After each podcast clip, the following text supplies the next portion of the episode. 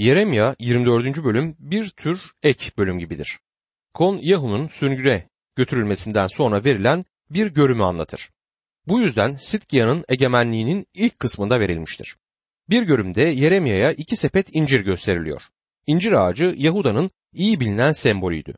Bir sepette iyi incirler, diğerinde ise kötü incirler vardı. Bunlar Yahuda'daki iki sınıf insanı simgeliyordu. Yeremya 24. bölüm 5 ve 6. ayetlerde İsrail'in tanrısı Rab diyor ki, Buradan Kildan ülkesine sürgüne gönderdiğim Yahuda sürgünlerini bu iyi incirler gibi iyi sayacağım.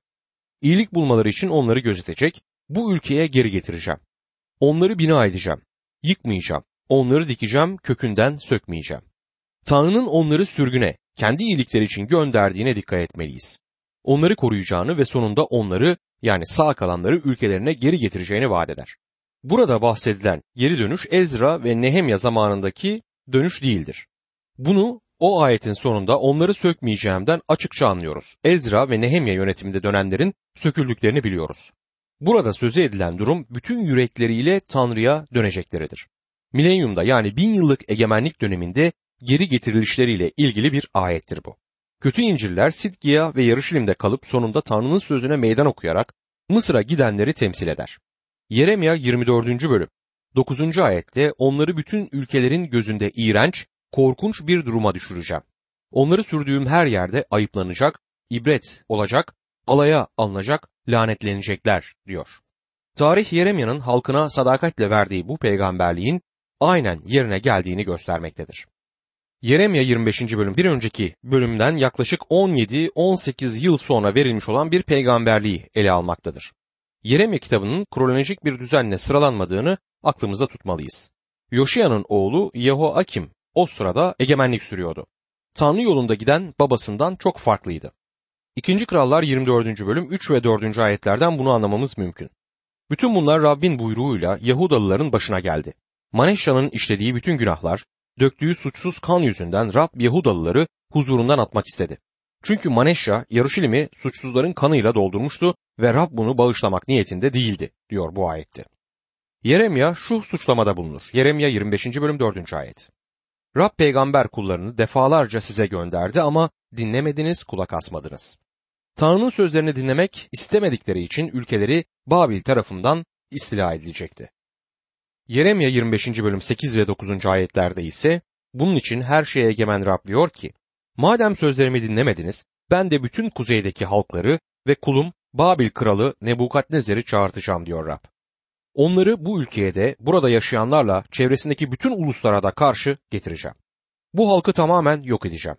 Ülkelerini dehşet ve alay konusu edip sonsuz bir viraneye çevireceğim.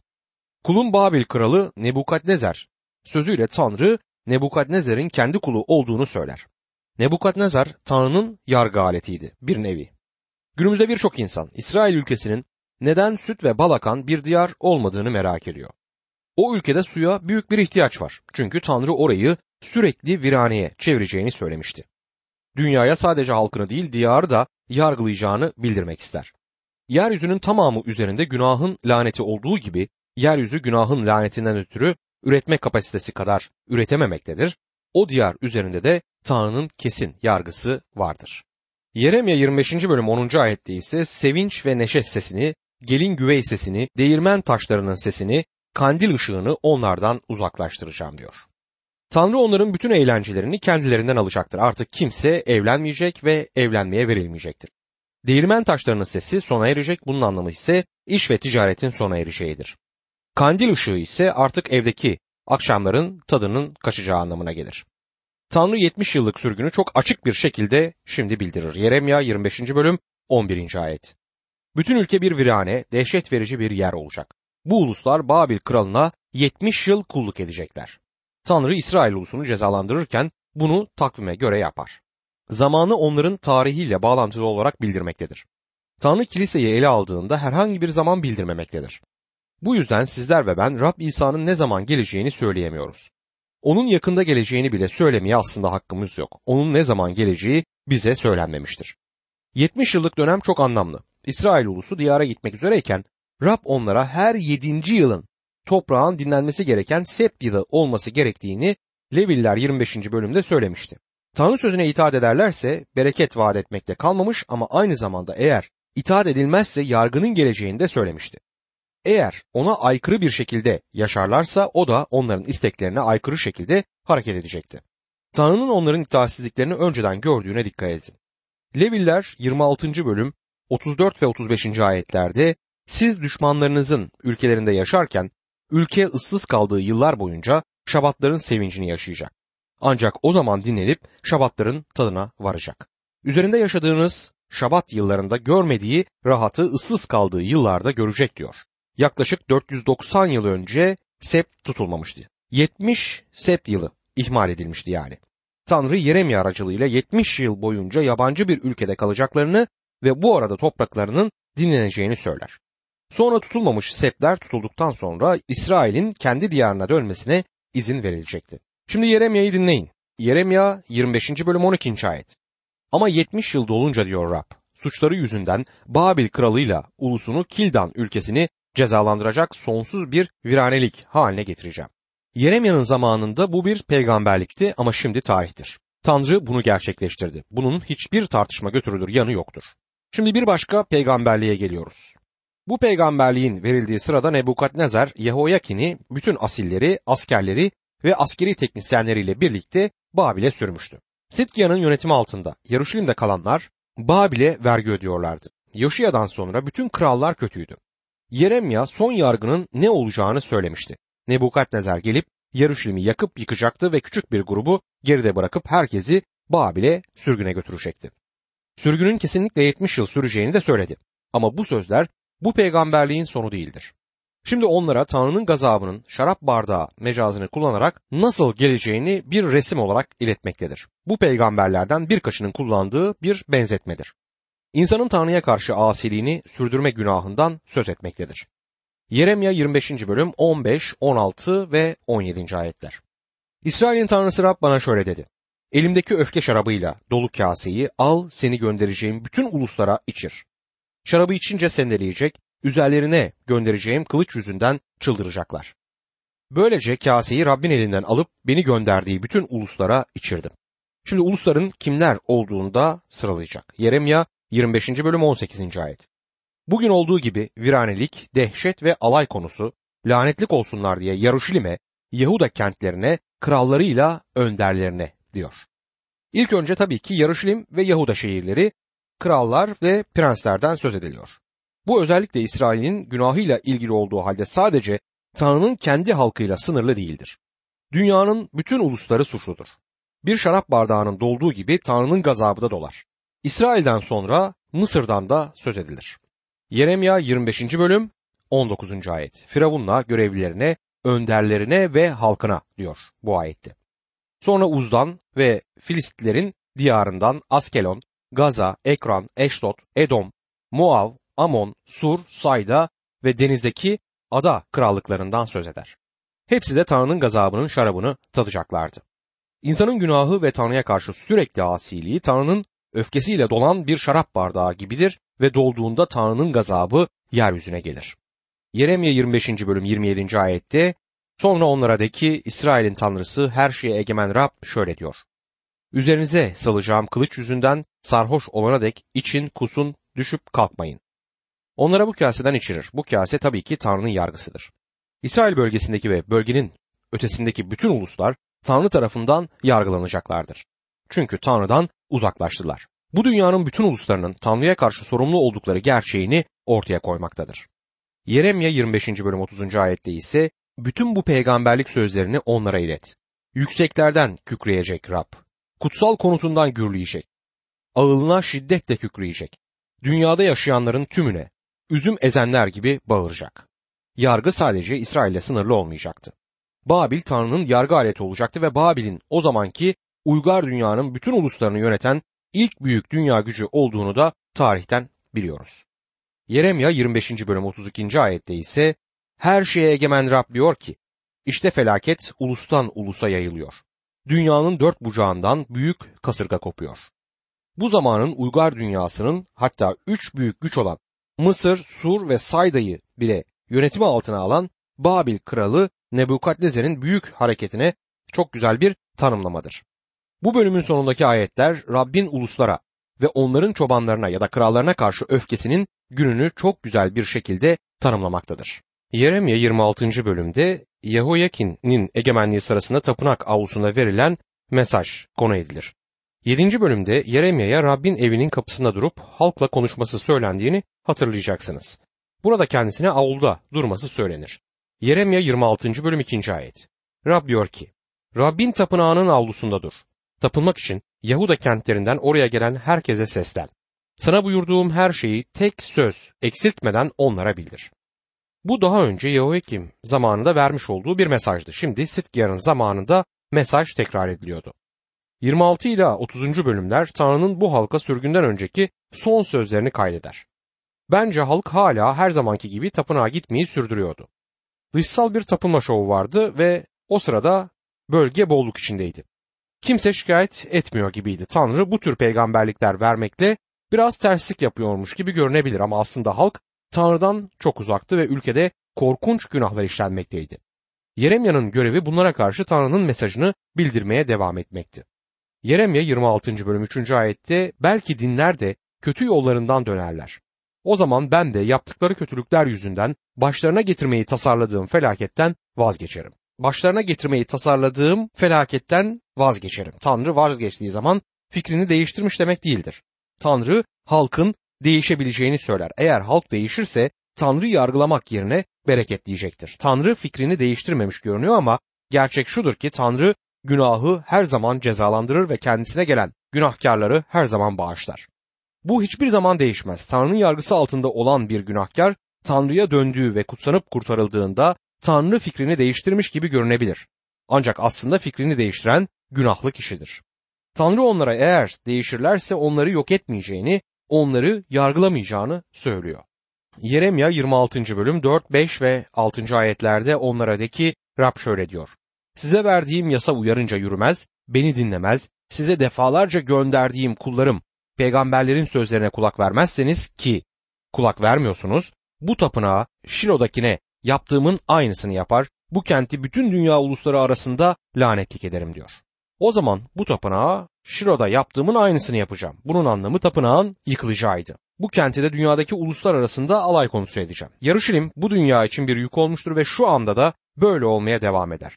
Tanrı onu bütün uluslara bir yük yapacağını söylemiştir ve bunu yapmış olduğu da kesin. Bu mesajı ileten Yeremya peygamber ölümle de tehdit edilir. Yeremya 26. bölüm 8. ayet. Yeremya Tanrı'nın halka iletmesine buyurduğu sözleri bitirince kahinlerle peygamberler ve halk onu yakalayıp ölmen gerek dediler. İşler kötüye gidiyordu. Tanrı'nın Yeremya aracılığıyla verdiği mesaja karşı geliyorlardı ve şimdi de Yeremya'yı öldürmek istiyorlardı. Şimdi durum biraz daha karmaşıklaşıyor. Çünkü bu bölümde önderler, kahinler, peygamberler ve halk olmak üzere üç grup görüyoruz. Yeremye 26. bölüm 11. ayette bunun üzerine kahinlerle peygamberler önderlere ve halka bu adam ölüm cezasına çarptırılmalı dediler. Çünkü bu kente karşı peygamberlik etti. Kendi kulaklarınızla işittiniz bunu. Kahinlerle peygamberler aynı görüşteydiler. Onun ölmesi gerektiğinde kararlıydılar. Bu konuda fikirlerini değiştirmediler ancak önderler Yeremya'yı dinlemenin iyi olacağına karar verdiler ve kahinler peygamberlerle aynı fikirde olan insanlar önderlerin tarafına katıldılar. Yeremya 26. bölüm 12 ve 13. ayetlerde bunun üzerine Yeremya önderlerle halka bu tapınağa ve kente karşı işittiğiniz peygamberlik sözlerini iletmem için beni Rab gönderdi dedi. Şimdi yollarınızı, davranışlarınızı düzeltin. Tanrınız Rabbin sözüne kulak verin. O zaman Rab başınıza getireceğini söylediği felaketten vazgeçecek. Tanrı'nın onlara kendilerini neden yargıyla tehdit ettiğini açıkça bildirir. Yeremye kentin ve tapınağın yıkılacağını söylediğinde bunun bir küfür kabul edildiğini anlamalıyız. Yeremya sapmış birisi olarak damgalanmıştı. Sahte peygamberler Tanrı'nın tapınağının yıkılmasına asla izin vermeyeceğini söylüyorlardı. Burası onun tapınağıydı. Yarışilim onun şehriydi. Tanrı böyle bir şey olmasına izin vermeyecekti. Yeremye ise tamamıyla hatalısınız. Dini ahlaktan ayırıyorsunuz diyor. Bu düşüncelerde çok muhafazakar olan pek çok insanın sorunudur. Tanrı sözünü neredeyse bir put haline getirirler. Doktrinlerde benden daha muhafazakar olan başka kişiyi azdır. İnsanlar çok fazla muhafazakar olduğumdan geriye doğru eğildiğimi söylüyorlar ancak imanınız ne kadar muhafazakar olursa olsun ahlaksallığı imanınızdan ayırmanın tamamıyla yanlış olduğunu söylemek isterim. Kişi dini ve Tanrı sözünü bir tür muska haline getirebilir. Bu bir tehlikedir. Bu da bana gömlek cebinde küçük bir İncil taşıyan askerin hikayesini hatırlatıyor. Mermi gömlek cebindeki İncil'e çarpıp hayatını kurtarmış. Ama oradaki kitap İncil olduğu için mermiyi durdurmamıştı. Orada bulunan herhangi bir kitap da bu mermiyi durdurabilirdi. Tanrı sözünü bu tür bir fetiş haline getirmek akıllıca değildir. Sevgili dostum, yaşam biçimimiz Tanrı sözünün öğrettiklerinden farklı olup da hala Tanrı'nın bereketlerini bekleyemeyiz. Bu sahte peygamberlerin yaptığı şeydi. Ve günümüzde birçok kişi doktrin bakımından muhafazakar olduğum için bana bir zarar gelmez diye düşünüyor ama gelebilir. Sizler ve ben Tanrı'dan uzaklaştığımızda Tanrı bizleri yargılayacaktır. Kahinlerle peygamberlerin Yeremya'yı öldürmek konusundaki fikirlerini değiştirmemelerinin ne kadar ilginç olduğuna dikkatinizi çekmek isterim. Önderler değişmişti ve Yeremya'nın hayatını kurtaran da buydu. Önderler onu dinlemeye razıydılar. Kendi hayatımda da yaşadığım gibi ruhsal otorite yoz ve aşağılık bir hale geldiğinde bunun kötülüğü politikacıların yozlaşıp aşağılara gelmesine neden olduğu kötülükten daha büyüktür. Devlet yetkilileri kötü olduğunda bu kötüdür ama dinsel otorite kötü olduğunda bu çok çok daha kötüdür ve sonuçları da kötü olur. Rab İsa'yı çarmıhta ölüme gönderenlerin kahinler olduğunu size hatırlatayım. Onun ölmesi gerektiğinde ısrar edenler dinsel liderlerdi. Halkı çarmıha gerilsin diye bağırmaya ikna edenler yine onlardı ve Yeremya'nın zamanında da onu öldürmeye kararlı olanlar dinsel önderlerdi. Bu da bir başka aldatıcı kavramı ortaya çıkartmaktadır. Halkın sesi Tanrı'nın sesidir diye bir söz var. Batı dünyasında özellikle de Amerika'da buna inanan pek çok insan var. Halkın görüşünü otorite olarak kabul ediyor bu insanlar ancak kalabalık bir televizyon kişiliğini bırakıp diğerlerini izleyen dönek bir gruplar aslında. Bir adamın karizması varsa dünyanın en akılsız adamı bile olsa ve yaşamı tamamıyla yoz bile olsa onu onurlandırıyorlar.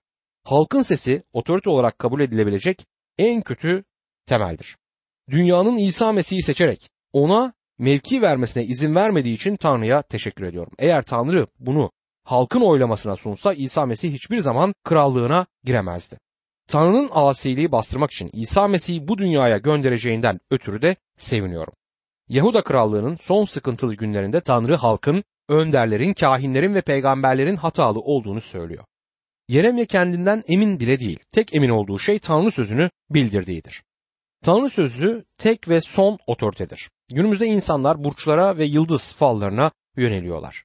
Bunun ne kadar doğru olmayan bir şey olduğunu daha önce belirttik ama son otorite olduklarını düşünen bazı Hristiyanları da görüyoruz. Bunlar sık sık da vaizler ve önderler arasından çıkar. Yeremya'nın bu kitabı için çok minnettarım. Bana çok fazla yardımı var. Çünkü Tanrı sözünü ne kadar çalışırsam onun hakkında ne kadar az bilgim olduğunun bilincine de varıyorum. Bu kadar çok insanın her şeyi bildiklerini ve son otorite olduklarını düşünmeleri de beni rahatsız ediyor. Sokrates'in Atina'daki en bilgi adam olduğunu söylediğinden söz etmiştim. Böyle bir iddiayı neye temel alarak yaptığı sorulduğunda bilgeliğinin hiçbir değeri olmadığını fark ettiği için en bilgi adam olduğunu söylemiştim. Bugün bulunabileceğim en büyük iddia Tanrı sözü konusunda cahil olduğumdur. Yazarı bilinmeyen bir şiir okuyacağım şimdi size ve bu şiir bunu çok güzel dile getiriyor. Bilinmeyen ve bilmediğini bilmeyen aptaldır. Ondan uzak durun. Bilmeyen ve bilmediğini bilen çocuktur. Ona öğretin. Bilen ve bildiğini bilmeyen uykudadır. Onu uyandırın. Bilen ve bildiğini bilen bilgedir. Onu izleyin diyor bu şiirde. İlk üç cümleyi kabul edeceğim ama sonuncusunu kabul etmiyorum. Çünkü bildiğimizi sanmıyorum. Yeremya da böyle düşünüyordu. Bütün bildiği Tanrı sözüdür. Sahte peygamberler hiçbir şey olmayacağında ısrar ettikleri halde Yeremya Tanrı'ya inanır ve bir şeyin olacağını bu halka bildirir. Yeremya 27. bölümde Babil kralına teslim olmaları gerektiği mesajının yine bütün uluslara gitmesi gerektiğinin altı çizilir. Bu mesaj canlıdır. Yeremya 27. bölüm 2 ve 3. ayetlerde Rab bana dedi ki kendine sırımla bağlanmış tahta bir boyunduruk yap. Boynuna geçir. Sonra Yaruşilim'e Yahuda kralı Sitkiye'ye gelen ulaklar aracılığıyla Edom, Moav, Ammon, Sur ve Sayda krallarına haber gönder diyor. Tanrı bu uluslara kendisinin yaratıcı olduğunu ve gücü kime isterse ona vereceğini hatırlatır. Yeremya 27. bölüm 6. ayette ise şimdi bütün bu ülkeleri Babil kralı kulum Nebukadnezar'a vereceğim. Yabanıl hayvanları da kulluk etsinler diye ona vereceğim diyor. Tanrı bu uluslara Babil kralına teslim olmalarını çok açık bir şekilde söylediği halde uluslar itaat etmiyorlar. Onun söylediği gibi yapsalardı binlerce insanın hayatı o dönemde kurtulabilirdi.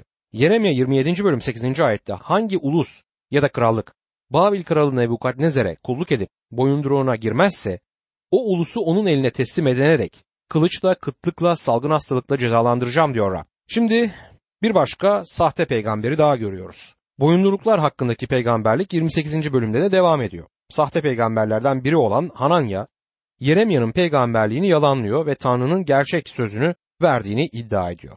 Yeremya 28. bölüm 2, 3 ve 4. ayetleri size okuyorum. İsrail'in tanrısı her şeye egemen Rab diyor ki, Babil kralının boyunduruğunu kıracağım. Babil kralı Nebukadnezer'in buradan alıp Babil'e götürdüğü Rabbin tapınağına ait bütün eşyaları iki yıl içinde buraya geri getireceğim. Yahuda kralı Yehoyakim oğlu Yehoyakin'le Babil'e sürgüne giden bütün Yahudalıları buraya getireceğim diyor Rab. Çünkü Babil kralının boyunduruğunu kıracağım. Yeremya Hananya'nın Tanrı'nın peygamberlerinden biri olmadığını ve halka yalan söylediğini açıkça bildirdiğini biliyoruz. Hananya Yeremya'nın boynundaki boyunduruğu çıkarıp kırmış ve Rab şöyle demiştir. Aynen bu şekilde Babil kralının boyunduruğunu iki yıl içinde kıracağım diyor. Onun üzerine gelen bir yargı olmak üzere Tanrı ona bir yıl içinde öleceğini söylüyor. Şimdi bakın tüm bunların sonunda ne oluyor? Yeremya 28. bölüm 15, 16 ve 17. ayetler. Peygamber Yeremya, peygamber Hananya'ya dinle ey Hananya dedi. Seni Rab göndermedi ama sen bu ulusu yalana inandırdın. Bu nedenle Rab diyor ki seni yeryüzünden silip atacağım.